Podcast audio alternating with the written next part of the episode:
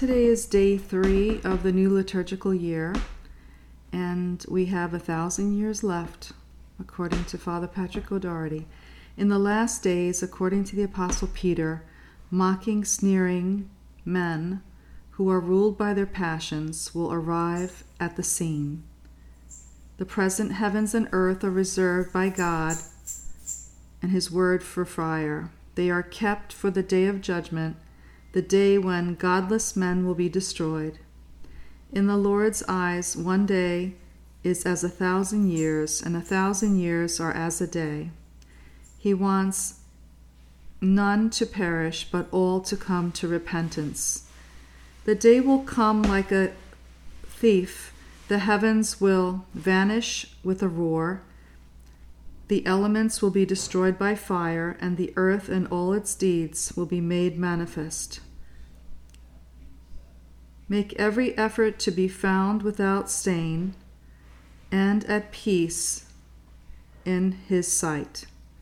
Consider the Lord's portion is directed towards salvation. St. Paul reminds us of this in all his letters to us. Certain passages are hard to understand, and the ignorant and the unstable distance themselves to their own ruin. Be on your guard, lest you be led astray by the error of the wicked and forfeit the security you now enjoy. Grow rather in grace and in the knowledge of the Lord. Glory be to his name, now and to the day of eternity. Amen.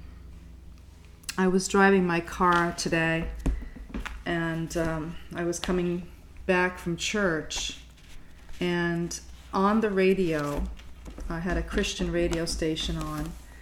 The um, gentleman on the radio spoke these words Your salvation, no one can take it from you. And I was thinking about that because, you know, all of us are going to have to face our death, our judgment, and whether or not we're going to be saved for all eternity. And I thought, what a perfect opportunity to be reminded of working towards the end of our life now, working towards our salvation, and how important that is for us to consider. Most of us don't have the time to even think past what we have going on for the day. But I know one thing, and I can preach this for sure that when we put God first, He takes care of everything else. And honestly, it is that simple. We just have to give God the space in our life to be first. And He changes us and molds us into better people. So we have this opportunity today to look at this situation, to focus on our salvation, and to not ignore the fact that we will die, we will be judged, and God will come for us. So I challenge you today with thinking about your final destiny where it is exactly you think you are heading, where it is exactly you want to be. Do you want to be with God and your ancestors for all eternity? Or are you choosing another destination that has absolutely no inclusion of God? Unfortunately, we have our brothers and sisters who have totally disconnected from their faith. And they have broken marriages and they have broken lives and they blame other people for all their problems.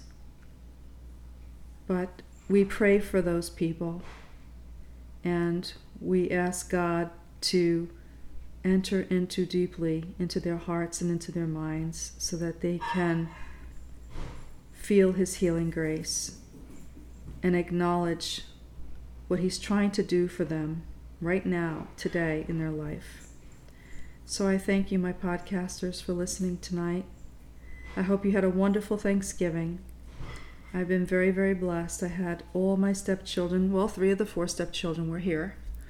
And um, my husband and I were very, very blessed to be in their company.